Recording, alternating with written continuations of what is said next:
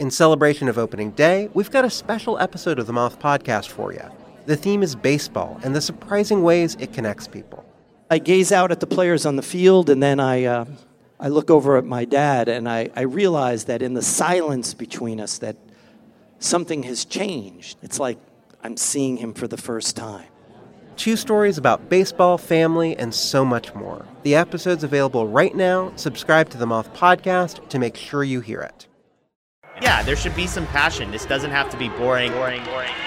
You couldn't get bored by baseball. Hey, one thing the game needs is more people like you, you, you. Still have grown men run around tight pants. Smokey Betts. This is Daniel Bard. Steve Aoki. There's Saltalamacchia. This is Brock Holt. Hey, this is Jon Lester. Baseball is baseball. Baseball isn't boring. Welcome to Baseball Isn't Boring. Here's your host, Rob Bradford.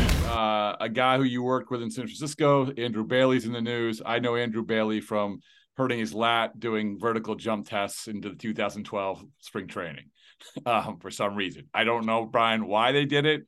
The, I, I understand doing physical fitness tests, but I don't know when Andrew Bailey would have never needed to, to know his vertical jump, and he hurt his lat. So anyway, what can you tell me about him? Like what? Because I don't. I know Andrew. Like I know him. I don't know him like as this guy who's a pitching coach. So what can you tell me about him? He's one of my favorite people in baseball. Uh, just a genuine human, uh, very playful and extroverted. Uh, but the thing that impresses me the most is the way that he leverages the strengths of other people, whether it's the medical department, the the strength and conditioning department, the analysts, uh, you know, the the roster management, the game management.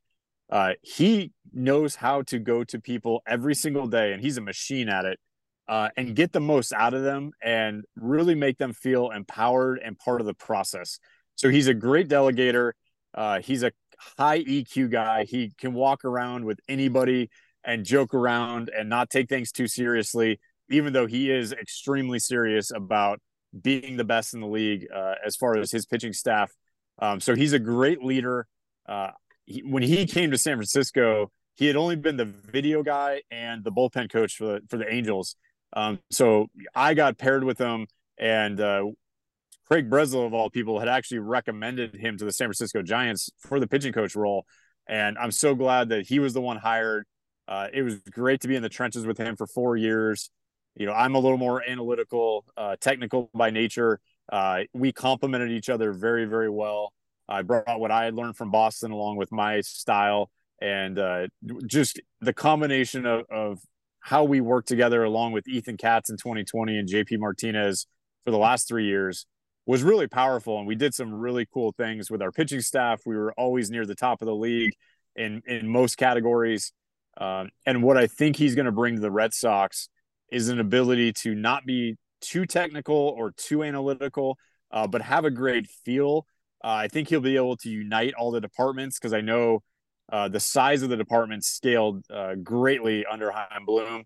And I think he's going to be able to leverage all those skill sets uh, along with his great personality, great delegation, uh, work alongside Alex Cora because just like his Yankees interview, uh, Bailey could be a bench coach. He could perform very, very well in another role that's a little more classic if he got away from just the pure pitching stuff. But I think he he brings the qualities of a manager or bench coach to the pitching coach role, and everybody that works alongside him and underneath him is going to feel special and valued.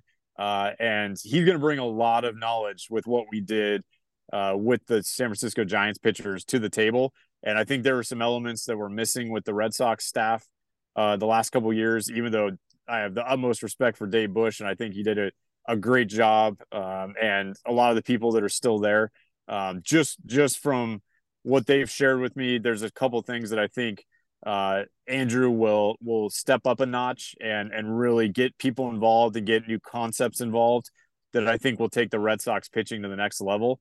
So I think it's a great hire. The fact that you know Craig Breslow was in his wedding and they've been best friends forever. They've been teammates forever. Uh, that that's a great synergy to have because the the boss is going to have uh, you know a great existing friendship with the pitching coach, and the pitching is really uh, what needs to thrive in Boston to win a world championship. And so I think it was a great hire. I think he's going to get along great with AC and uh, and the rest of the staff. And I think Breslow using what he learned in Chicago on the pitching side of things, he's very analytical himself.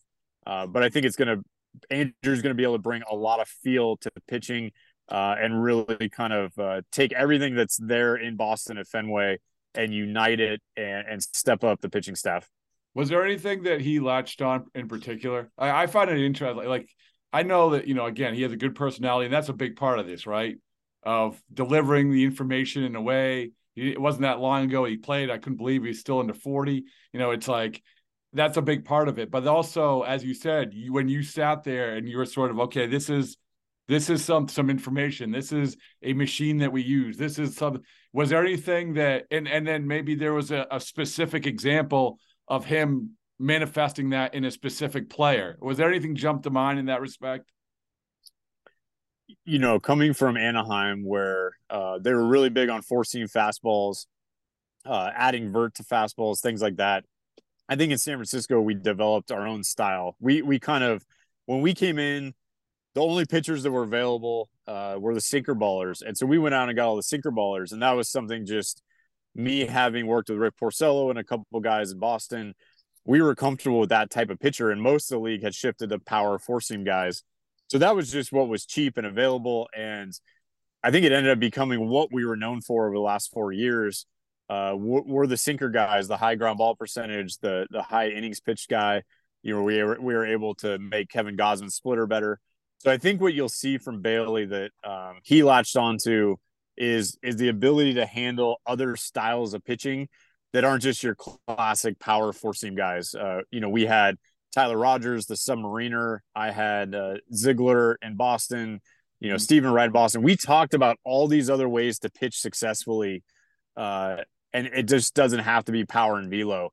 Uh, you can still throw a lot of strikes, uh, walk very few guys, keep the ball in the ballpark, uh, and and take average pitchers and make them better when they learn how to leverage all those attributes of themselves. So I think you're going to see a lot more creativity, uh, his ability to handle a wide variety of pitchers, and it's going to give the Red Sox front office and the analysts there uh, a lot more opportunity and power in acquiring a lot of different styles of pitchers it'll make the staff more diverse. They'll be able to handle, you know, the tough AL East and and the different uh, platoon splits and, and, types of hitters that you're going to get and face on a regular basis in that division.